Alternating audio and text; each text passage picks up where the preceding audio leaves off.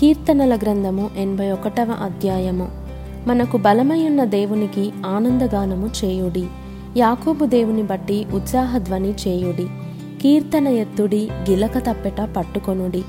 స్వరమండలమును మనోహరమైన సితారాను వాయించుడి. అమావాస్య నాడు కొమ్ము ఊదుడి. మనము పండుగ ఆచరించు దినమగు పున్నమనాడు కొమ్ము ఊదుడి. అది ఇస్రాయేలీలకు కట్టడ. యాకోబు దేవుడు నిర్ణయించిన చట్టము. ఆయన ఐగుప్తు దేశ సంచారము చేసినప్పుడు యోసేపు సంతతికి సాక్ష్యముగా దానిని నియమించెను. అక్కడ నేనెరుగని భాష వింటిని.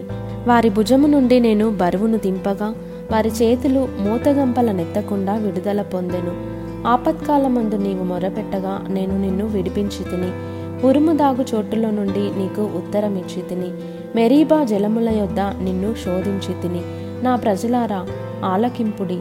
నేను మీకు సంగతి తెలియజేతును. అయ్యో ఇస్రాయేలు నీవు నా మాట వినిన ఎడల ఎంత మేలు?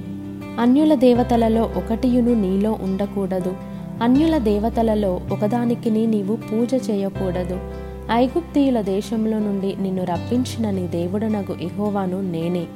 నీ నోరు బాగుగా తెరువుము. నేను దాన్ని నింపెదను. అయినను నా ప్రజలు నా మాట ఆలకింపకపోయిరి. ఇస్రాయేలీలు నా మాట వినకపోయిరి. కాబట్టి వారు తమ స్వకీయ ఆలోచనలను బట్టి నడుచుకొనున్నట్లు.